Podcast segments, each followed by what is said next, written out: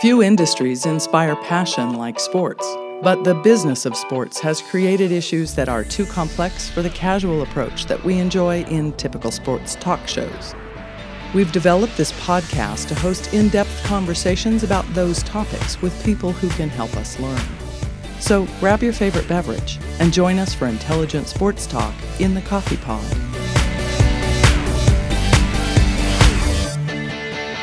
Today on the Coffee Pod, we're here with Justin Paysinger. Yes. Uh, we're graced with the presence of somebody, a member of the NCAA. Correct. I'm very excited to talk to Justin about what he does for the NCAA, especially how he got to that point in his life, in his career. Yeah. So that's really what kind of we want to hear for this episode more than anything is just kind of the path that led you to where you are now. Okay. Yeah, so, but let's start from the very beginning. Where'd you grow up? Kind of what was your childhood like? Taking me back. Yeah, exactly. Um, so I am from Los Angeles, California. Okay. Born and raised uh, South Central Los Angeles to Okay. be exact. So um, from an area that is uh, notoriously known for, right. and I say notorious with, Yeah, in all its due meaning. Yeah. And uh, grew up in South Central. Families from there. Um, most of my family is still there now. Um, I actually, uh, my home high school though was Crenshaw High School. Wow. Um, but my uh, I actually ended up going to Beverly Hills High School. no way. I did 902. It's actually 90212, which people think is 210, but it's 212. Been lied to our across the street lives. is 210, but the, the way it sits, uh, you know, my my there's there's some to give more context around when we went there. My um, dad and uncles were coaches there. My uncle was an AD there. Oh, okay. Um, ended up becoming the first uh, African American principal there in the mid 2000s as well. Great. Um, they all went there. Um, lots of family friends went there. My, my two brothers came through that school. So um, back when it was time for my uncles and my dad to go to high school, my grandparents wanted a a better better educational experience, and the middle school they were going to was actually feeding into Beverly Hills High. So they ended up going to Beverly, and uh, been there ever since. Well, look at that. Yeah, That's great. So, okay, growing up in South Central, Beverly Hills High. So, what was that like in terms of kind of your sports interests, where it led you, wh- Yeah. when you started to kind of get the itch to be more involved in sports? Yeah, so I played sports my entire life. Mm-hmm. Um, primarily basketball, football, and, and baseball. Okay. Football was a sport that, that I always had a calling for, I would say, or, or a love for. Big football family, actually, a big baseball and football family. Um, my uncle, one of my uncles played baseball in college. Um, all my uncles played baseball. My dad was a pitcher, left-handed pitcher, um, but they also all played football as well. And so, you know, I really wasn't Just like Tim Tebow, it sounds like, right? exactly. And you know, we we my I say we myself and my middle brother at least um, never played Pop Warner football, which most children did in in our neighborhood. But my father was big. Um, he thought that the contact at such a young age could stunt growth or development, or uh, you start to learn. You start to master bad habits because the coaching wasn't as up to par at that level. And so he always thought, and he had coached guys who didn't play, and they went through high school and ended up going to college and even into the pros. So we never played Pop Warner, and it's amazing how most of the other kids we grew up with, even some family who did, none of them played in college, and we did. Wow. And it was always sort of this dynamic of you got they got to play Pop Warner, got to Yeah, get yeah. them started early. And he's like, no, they don't need it. Once they get to high school, he he was coaching us. My uncles were coaching us. Others were coaching us. He said they have quality coaching in those those formative years in high school. They'll be fine. And most others said, nah, they got to play Pop Warner. We were one, two of few that actually didn't do that, but then also went on to play college ball. My brother is still in the NFL now, who went on to extend his career. Who is, from what I understand, if you want to finish my sentence here, a Super Bowl. He is a Super Bowl champion. Absolutely. I mean, that's. Yeah. I mean, that's no small feat. It is not his, and and he, it happened in his first year in the NFL, and he was an undrafted free agent as well. no way. yeah, well, so- good for him. Yeah, it's been it's been fun. He, we grew up. We were, we were really, we grew up and are still very close, and so um, definitely push each other. I can remember remember countless hours in the backyard playing basketball or football or, or just you know hitting a ball with a stick or something. Just constantly competing. And uh, he recently got married this past May, and I remember we kind of had a moment, just sat and reflected on just where we were in Yeah. life. And I was like, man, do you remember those, out like count? You, you couldn't keep us indoors. We want to be outside. Just we want to be outside, just competing and competing and competing. And um, he said he thinks about that a lot sometimes, like how that's helped him. And I told him it helped me for sure, because you constantly have someone who's learning you more than anyone else. So he knows exactly which buttons to push. He knows exactly your weaknesses, your strengths, and so he's going to play on those. And so he pushed me more in those regards, definitely in our earlier years than anyone else, because we were constantly competing. Um, probably my I, I- high school played football. Um, I, I did track and field, the shot put. Uh, I even wrestled one year, played baseball for a year, um, but knew that football was my was my deal. But I was I was average. Was And what really- position were you in football? yeah, so I was offensive lineman. Range. I played. I played guard one year. Played tackle one year. Um, and my sophomore year played varsity. I was a guard. I was a tackle that year. As a junior, I was a guard. Um, That was- makes sense because you, guards, generally speaking, don't need to be the biggest guy on the line, but they need to be quick. correct. So centers guards are quick. Yeah. Um, tackles are, are usually your, your bigger guys, but are very athletic, can move.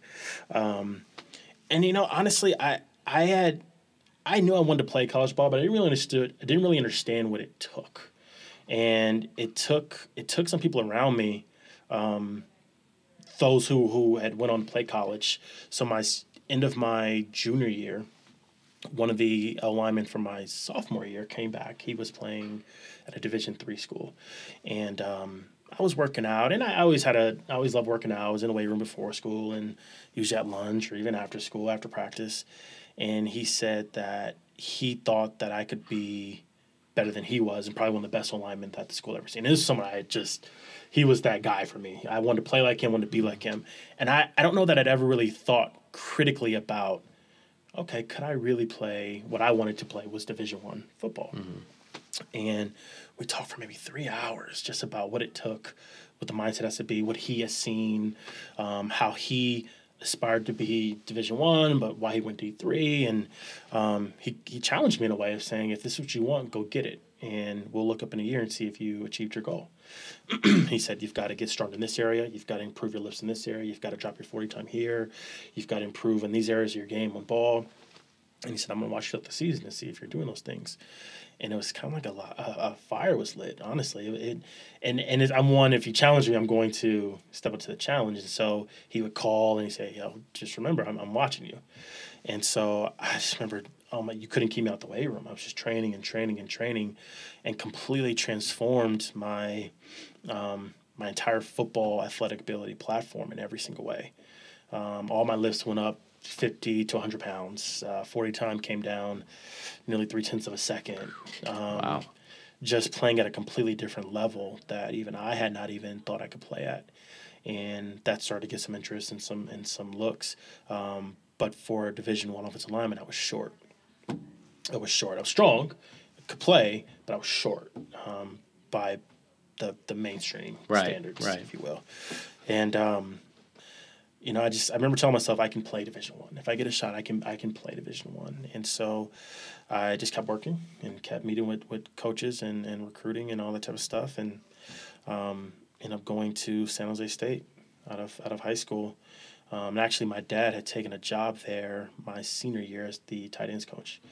And wow. so, yeah, and so I was actually looking at some other schools, and he happened to show the O-line coach, uh, Charlie Roach, my tape.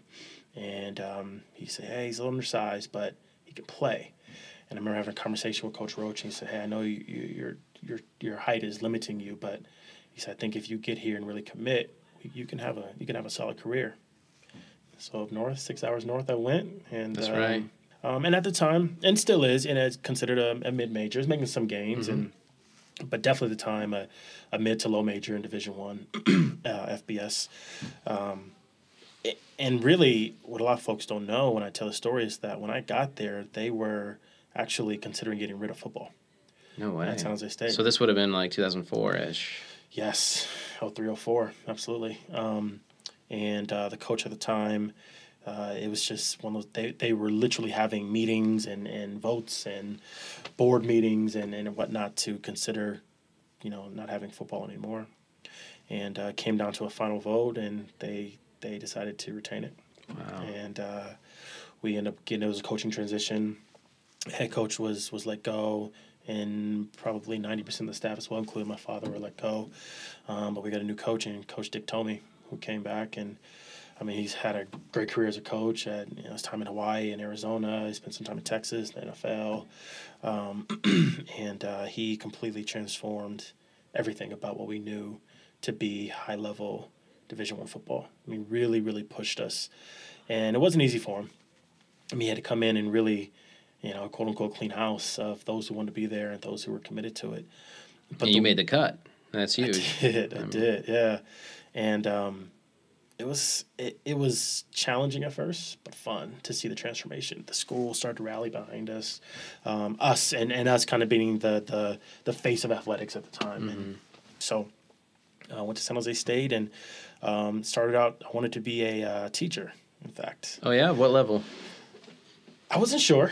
I wasn't sure. Uh, I've got a, a, a, good number of aunts and uncles who are educators, mm-hmm. and um, I I started out kind of undecided. Actually, what a lot of folks don't know tidbit. I actually started as an aviation major. At no way. State. Yeah. So this is the type of stuff we love to hear in the podcast. We yeah. love it.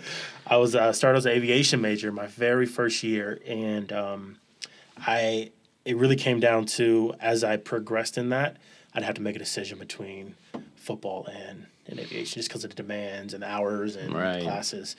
And um, you know, meeting with the advisor, she's you got to choose.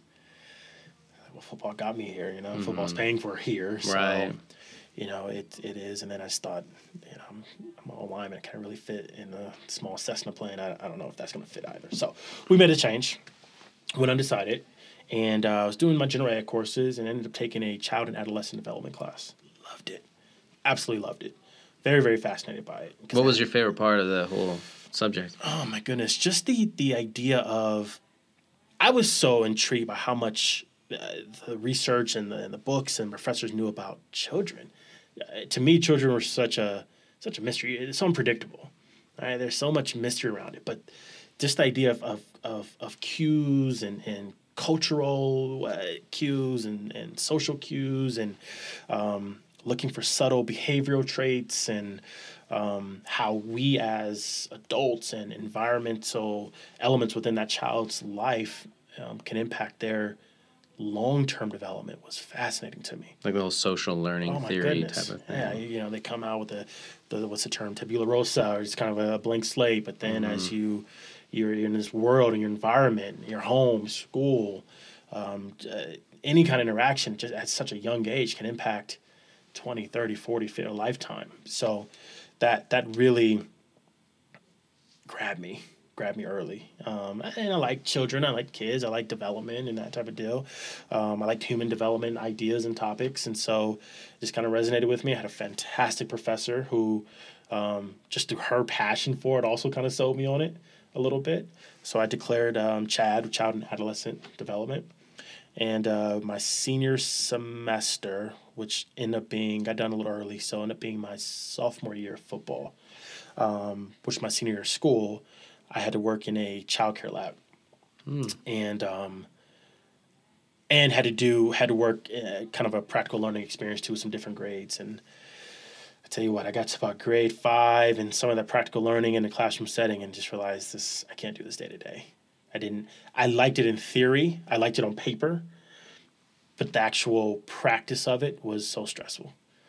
But I was three months away from graduating from undergrad, so I finished that out. Yeah. And I was kind of this crossroad of where am I going to go now? And so. And you're only in your sophomore year of football at this time. Correct. So I still have two more years of ball left at yeah. this point. So are you thinking like graduate degree? Absolutely. Mm-hmm. And, and, and really exploring options. Mm-hmm. And I had an advisor, my life skills advisor at the time. Um, and I guess to that point, I was also involved with our student athlete advisory committee. Um, I was also involved with the conference-wide student athlete advisory committee as well um, for the Western Athletic Conference, the WAC, and um, you know, really helping her with some of the programming she was developing for our student athletes. And loved that too, but never really thought of. I had, to that point, I had never thought about a career in sports. I had never saw myself or even considered a career in athletics. As much as I loved the student athlete development side, as much as I loved just talking shop with our coaches and our ads and the president about matters related to the school or to, to running an athletic department or our, our fundraising department. I just I was I was intrigued to learn about it, but never did I see myself in that role. And she said, "Why don't you consider a career in sports, a career in college athletics?" And it was kind of like this light bulb. Huh. How do you do that? She's like, well, there actually is a really good sport management program here. And the benefit of the program is that in the Bay Area, you have access to so many professional sports and the sports organizations. Oh, yeah. And thankfully and luckily, the, the, the head of that program was was huge in the Bay Area community as far as uh, events and programs. So a big portion of her curriculum was very little in the classroom, but more we were volunteering at events. We were at uh, whether it was working the Pebble Beach golf tournament or um, I got to work got got to work the um, oh my god the Pac-12 women's basketball tournament. Mm-hmm. Um, got to help plan it and work it and all that and standing here with some of the best coaches in in all of women's basketball. Um, you had the Sharks, you had you had the Golden State, you had the Raiders, you had the Niners. Niners. I mean, the list goes on. We had minor league baseball team there that we would work with. Um, it was huge, and so um, like, yeah, I can do that. Mm-hmm. I can mm-hmm. absolutely do that. Mm-hmm. But it was at this also this time of okay, so now I'm full time student athlete, so I still got football. I'm a full time graduate student. I, at this point now, going to my junior year of football, so into my first year of grad school, I was elected president of SAAC for student athletes on campus at San Jose State. Then also elected vice chair of SAAC for the conference. Okay, so, so explain to me really quickly what what exactly SAAC absolutely. is. So SAAC S A A C is a student athlete advisory student athlete advisory committee. Um, it is a group of student athletes um, on campus that are sort of your uh, basically put the voice of your student athletes. They come together once, twice a month, and they're discussing issues related to student athletes. Generally, there's going to be two to three reps, maybe four reps per team present, and they are they are they are going to bring concerns, hot topics, discussion points, thoughts on behalf of their team to that general meeting, that whole that whole meeting, and there'll be dialogue around it. There'll be um, that group will also help plan community service events or, or other programs or workshops. They'll work with that that student athlete athlete development administrator to develop those workshops. They really are your your student athlete leaders in a sense. Depending that, that's general speaking. Every campus does it differently, but for us at that time, we, we were the leaders of our student athletes. We helped plan events. We helped. Um, really uh, uh, be a be a champion for our fellow student athletes with their concerns, their wants, their needs, um, and, and, sort of a bridge between the student athletes and administration, if you will. I was just thinking that it sounds yeah. kind of like a liaison between Correct. two. Yeah, AD would come to the meetings, or, or deputy AD would come to the meetings, or our um, other administrators would come to the meeting, FAR, whatever it may be, compliance, and they would educate us. We then go back and educate our student athletes. Mm. There could be a topic maybe of concern or that they need input on. They come and tell us we then go get the feedback for student athletes, our, our peers on our teams, bring that back, and then we move from there. Um, we also looked at legislation, you know, from the national office to the conference office to the schools. So then we would we would look at it, give a student athlete position from San Jose State, send it to the WAC, then the WAC sends it up to the national level. So So you did that while you were a graduate student, while you were playing football full time. And I'm, I'm assuming you have to be an athlete in order to even qualify to do that. Correct. So Correct. be on to be on SAAC. Correct. That's a heavy workload. And then I was also a oh, graduate wow. assistant in the athletic department for for life skills, student athlete development. but wait, there's more. but wait, there's more. and the the unique benefit I have with that is at San Jose State at the time that GA spot really did run all things student athlete development. Now I had a an administrator who um, I reported to and oversaw it, but the bulk of the day to day, know, I handle making calls, planning schedules, and as far as the programming goes, planning events, and and those, the list goes on. So it was it was a lot to juggle. It was a lot to juggle, but the benefit of it all was uh, a great chance to engage and network with our administration, both in the athletic department and on campus. Great way to engage and network with administration at the conference level. My next year, um, my, so my senior year, I became president of SAAC for the conference. Again, served as president again for the for the campus as well. So now I was the the I guess the um, point of contact for the conference for all student athletes. And what that meant was I went to uh, meetings twice a year with the commissioner, his staff, every AD from the conference uh, from the from the conference, every senior woman administrator from the conference, every faculty athletic rep from the conference, and um, I mean, you talk about just a, a huge growth opportunity to, to really network and oh my goodness, and, and, just learn, mm-hmm. just learn, and, and be able to represent all the student athletes of the of the WAC was an honor, um, and a role that I took very seriously. Um, but also just it really opened my eyes up to this could be something I could do. You know, I want to be someone that's a, a high ranking administrator within this this this industry, um, working and championing on behalf of other student athletes to create an experience that that is life changing for them. Absolutely. And and understanding that it comes it comes with politics and understanding that it comes with um, considerations that we as student athletes don't always see. Um, but knowing that I, I welcomed that as well. And so through that, did that, and um, but still had a great career. Was doing very well, and um, was looking like a possible chance, at least a look at the NFL.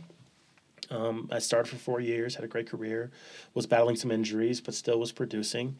Um, had uh, we had some success. We started to get success my sophomore year when we were going to our first bowl game in nineteen or nineteen or twenty years, I believe winning it as well. Which um, bowl and what uh, year and who was it against? We went to the New Mexico Bowl in 2006 against um, University of New Mexico, mm. and we won. Beat them on their own. We did turf. That was the inaugural New Mexico Bowl as well. You know, we got the W first first bowl game and first bowl win in nearly two decades. Uh, the, so you've had a fantastic career to this point, not just in football, but really in life. I mean, yeah. you're talking taking advantage of every little opportunity you've been given. Absolutely. To the and and let's be honest, you sacrificed a lot to get there. I mean, you're sure. talking you could have just been living the life as a college athlete, just getting by. Sure.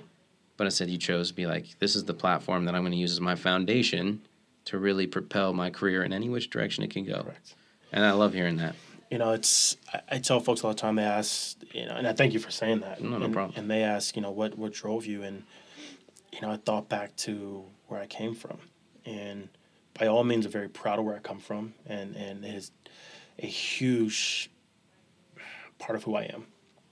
But I always know I was, I wanted to be better than where I came from, and and I say that meaning that there was so much more out there for me to achieve and to attain that I saw countless individuals, um, young minority males just like myself, and some as close as first cousins, who we call it they, they kind of gave into the LA life, the, the South Central LA life, where it's really easy to get consumed by the streets and by that lifestyle, or to accept mediocrity, to accept just an, an average um, sort of lack of ambition, if you will, and, and just saw a lot of individuals who who went down that path and I never wanted that and had had parents and family and a support system that wouldn't allow me to to go down that path either. And so it was a sacrifice. There's a lot of a lot of parties missed and a lot of you know social elements of college that were sacrificed. But you know I, I wouldn't change it for anything at this point. And that's great. You know that then led me to an opportunity here at Texas Tech. You know I left college and. Uh, my senior year, I mentioned, you know, looking at the NFL, but had a running back injury my senior year, and um, in fact, my my entire lumbar is now fused from that injury. Ooh. And yeah. just the way you moved your hands just makes me cringe. yeah. So, you know, it's it was it was devastating to say the least. You know, ball was gone and it was not gone on my terms. Right. You know, that's the hardest that part. That was the hardest part. And my identity I, I underestimated how much of my identity was tied to football.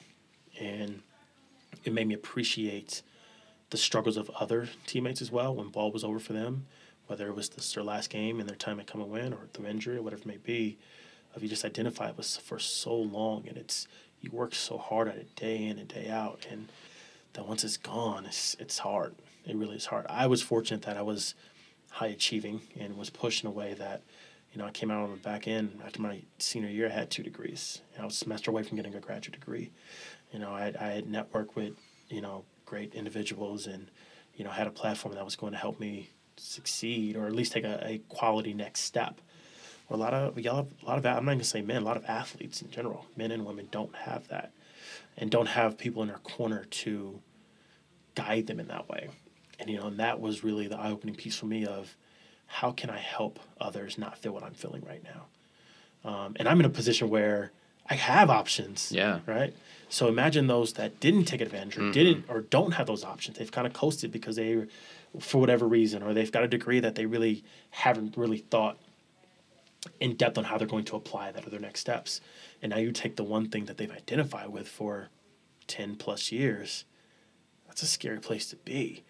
And the reality of it is, too, once you're done, and that's why we work so hard now, we're doing now at the NCAA, but once you're done, is uh, definitely at the time, it, you, you were done.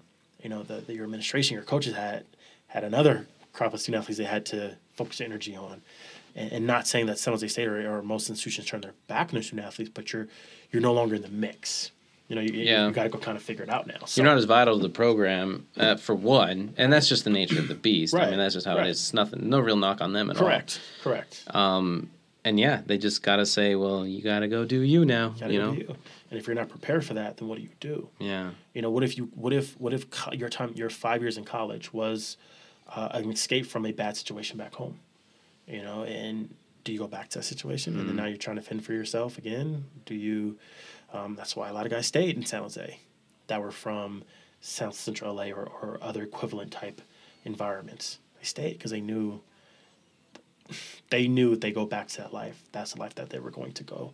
That's the path they were going to go down and so they stayed and, and they, they they found their path eventually the, the path they needed and they wanted eventually and um, you know that really that feeling i'll never forget that feeling of just being lost um, and Even and this is coming from somebody who had an amazing resume. Right, right. So like you had you like you had said before. Right.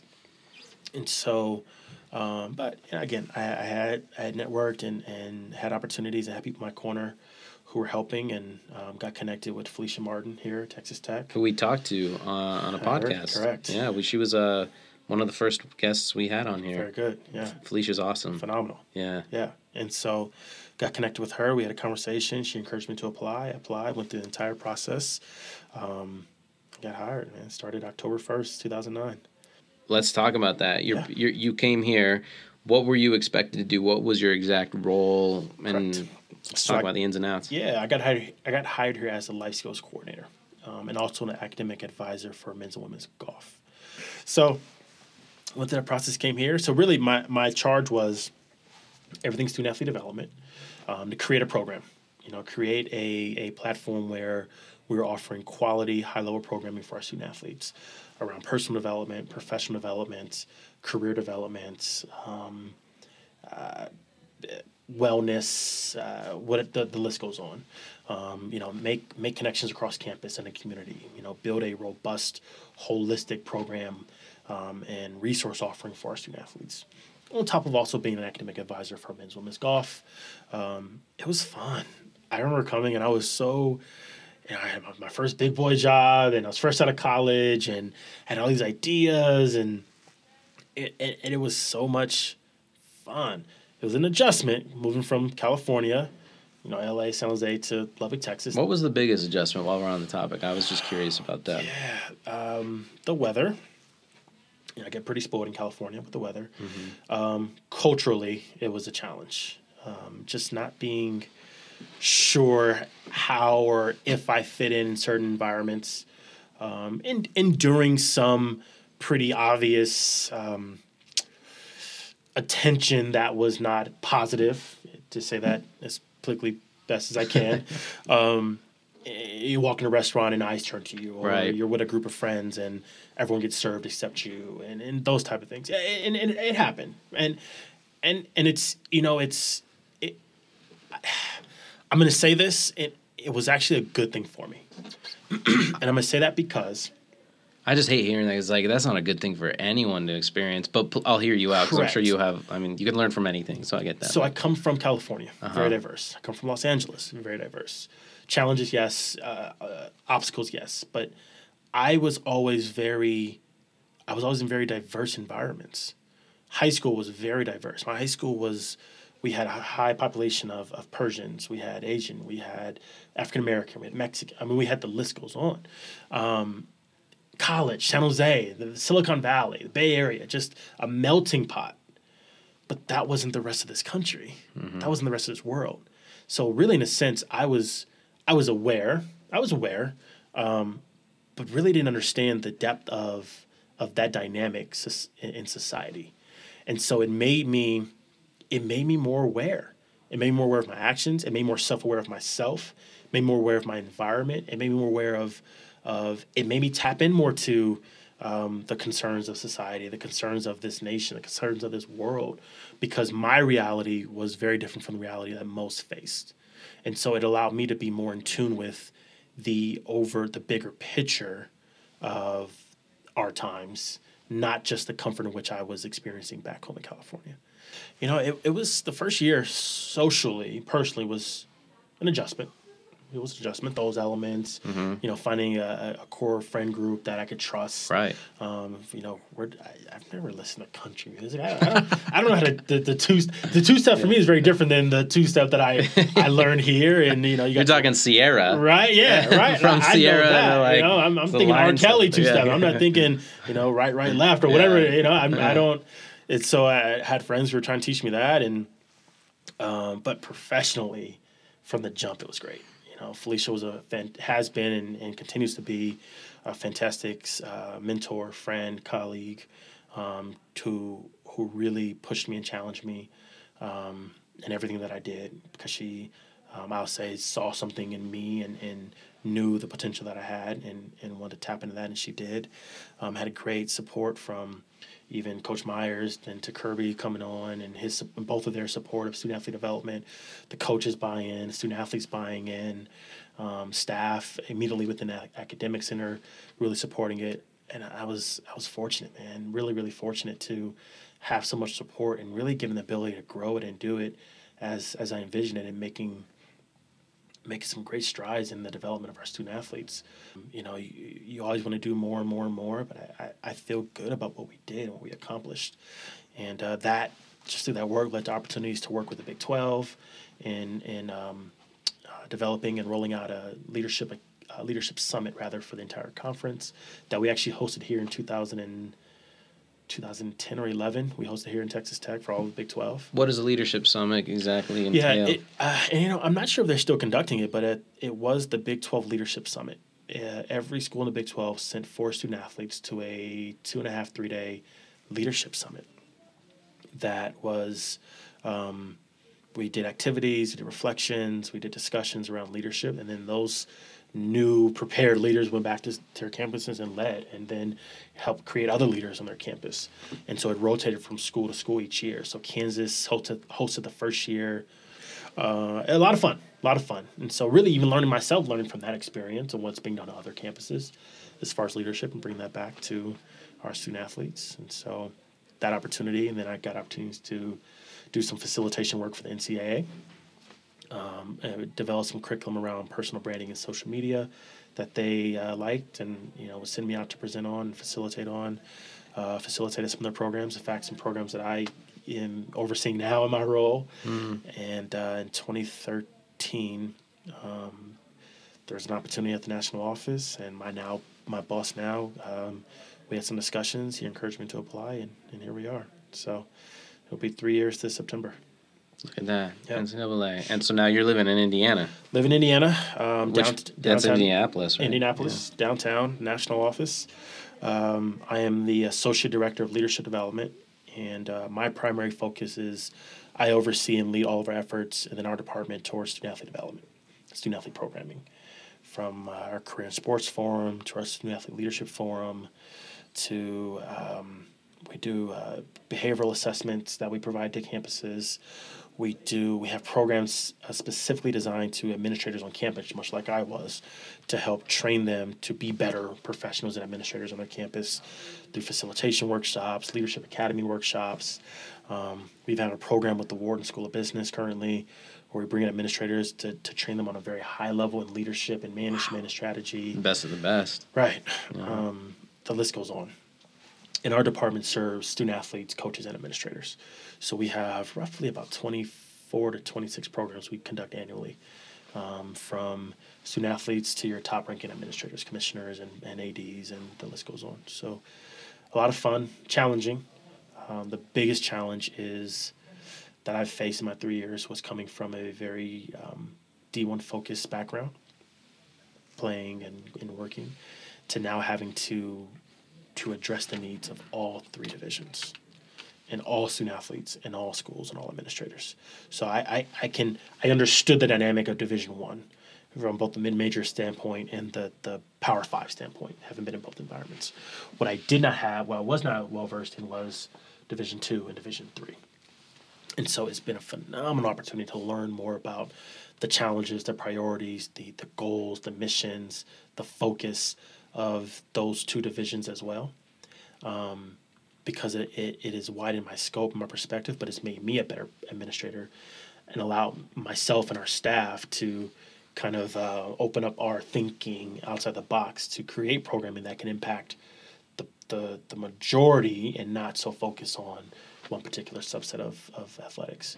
Um, I mean, you think Division Three is our largest division, right? And those student athletes. I didn't know that. They are. Yeah. And so those student athletes in Division Two and in Division One, they all need development, leadership, life skills, whatever it may be, communicate, whatever it may be.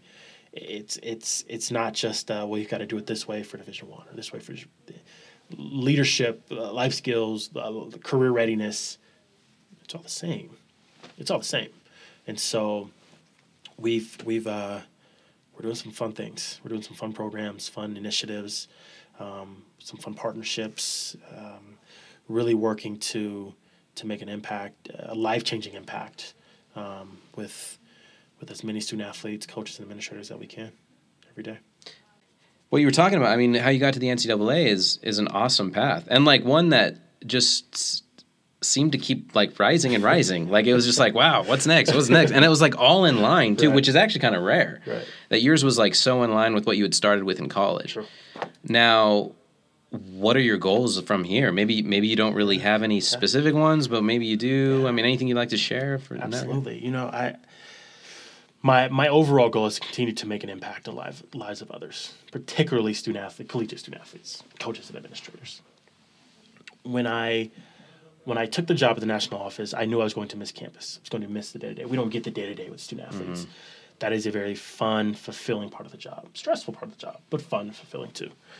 And I thought I, I would want to come back to that three, four, five, six years maybe. But the more I'm at the national office, not saying I, I don't Right. s- foresee that, but the more I'm at the national level, I really do appreciate the the reach that I'm able to have and our department is able to have. Where, you know, say here at Texas Tech we had 450, 470 student athletes, which is great. We did a lot of great work for those student athletes. But the ability to possibly reach hundreds of thousands of student athletes is I love that. I love that ability. I love being able to be at the the forefront of developing not just student athletes, but those that are also on campus in the conference level serving those student athletes. I love. I've I've got this new sort of passion for, you know, I always want to be an AD. I always thought I'm, I'm gonna be an AD. I'm gonna be an AD. But now I'm thinking more. Maybe I, I like more of. I, don't know if I want that actual job of being that chair of being an AD, but could I help develop the individuals that are going to be those ads one day? Right? Give give them the help them build their path to that. And when they get there they're prepared and ready for that opportunity. I, I like the development of, of people if, if that makes sense. And, Absolutely. and and have the opportunity to do that at a very high level obviously where i'm at now. So i, I don't know what the next step is i just know that i wanted to be in the same regard as what i'm doing now if that is if that in some fashion is back on campus or uh, still at the national office we'll see I, I don't know but i do know and I, I jokingly in my older years now of 31 in a week but In a week. yeah I'm in like four weeks or some three and a half, 20, Okay. 25th. Ah, on the 9th, next Friday. yeah, yep. Um, but it, it, it, we go back, we, we talk, when we talk leadership and, and most of our programs talk self awareness. And I would say probably in the last two to three years, my awareness of what I want to do and where I want to go has become more and more clear. And it really is centered around and focused on the development of people and helping them be the best they can be, be transformational in their lives. And I don't want credit. I don't want to be out front. I've realized that about myself. I'll go and speak and I'll engage as much as I need to, but I like being behind the scenes. I like helping people reach their goals, reach their dreams. You know, being that that that liaison to their dreams for them and seeing them shine and seeing them grow and, and be all they can be. That's that is definitely where I'm at and where I want to go. I think, if I may, mm-hmm. this seems like it speaks to something greater and something that I think should reflect on more people. And that's more what's happening, I feel like, just by observing this, by hearing you talk about this, is that you're loving the situation you're in, no matter what situation you're in. Sure. You know, I mean, you're you you start at San Jose State University and you made it there. You played football. You start taking on these other roles, and at first you had this other major that you thought you'd really like, which you did. But then you're thinking, you know, in the long run, I don't think this is for me. Right. You made the wise decision to switch over. You start doing other things as a a student athlete. That's more kind of like how are we going to help be a liaison between the university and the organizations that help us. And then you go along and you get to Texas Tech, get a job here and and you're sitting here thinking like this is awesome. Like I, i'm going to be doing this for a while now and i'm going to be working hard at this and setting up these workshops and creating these leaders and everything. And then you go to the ncaa and then you're like now you know i think this is what i want to do. And i think what's so great about that is that you're just taking advantage of these scenarios and you're working as hard as you can Right. and loving it so much to the point that you're like not only could i keep doing this i want to keep doing more and more of it and get to a higher position where i can uh, affect and help more people Yes. You know, I will tell you some of the best advice I got early in my career from from Felicia and from others was and it was advice I needed. It was don't always look towards the next step. Be as be the best you can be where you're at. Maximize everything about what you're doing. If you are truly at the at the, the apex of what you're doing currently, other opportunities will come. People will notice other entities will notice opportunities. I, I, I was not when the NCAA position came up came around, and there was a mutual interest of sorts, if you will. Um, I, I was you always kind of have a soft look out there. I was four years into my role here, but by no means was I saying I'm going to go to the NCAA one day. In fact, I never thought about working in the NCAA. In fact, I would say maybe I didn't even want to work at the NCAA. And you see Yeah. how many individuals are truly passionate and are, are champion champions rather for those on campus at the conference level who are really trying to make a difference of managing this huge entity that is NCAA from you know every everyone within that structure. And and, and honestly you know and say is it's a membership. So uh, our campuses and conferences are also part of that conversation too. But um, I never I never envisioned that. But you know, you really just be be the best you can here, and you know, in college, try to be the best student athlete and and SAAC president and grad student I could, and that led to you know uh, somebody saying, hey, that's that's impressive. Let me connect you with someone. Then coming here and just trying to do the best I could, which then caught the eye of you know those at the the next level, and um, so I I really just want to continue to be the best that I can. I think there's areas I can still grow and develop. Um, okay. That's great. Um, I want to ask you some questions. Sure. Uh, before we end here. Okay. One of which I may regret asking, but I'm going to ask it anyway. Okay. Um, not in terms of how I'm scared you might respond. Not at all. I'm really curious, but it just may open up a can of worms. Okay. And that's because we've talked about it two different occasions prior to this podcast on whether or not you believe NCAA athletes, college athletes, should get paid. and this is coming from somebody that works in the NCAA, so it'd be very interesting to me. You know, And I- you can refuse to answer, like really, no pressure. I mean, it's not a big deal. what I will say is that I I trust that as the this topic continues to be discussed and evaluated, that all all involved in this, from the committees that are looking at it to those in our at our shop that are looking at it, um, campuses and conferences, that whatever the result may be, regardless of what I feel, that it will be in the best interest of the student athlete. Um, that it makes sense for this industry, that it makes sense for all and all all members of our membership, um, all student athletes within our membership. That is my I'm optimistic in that way.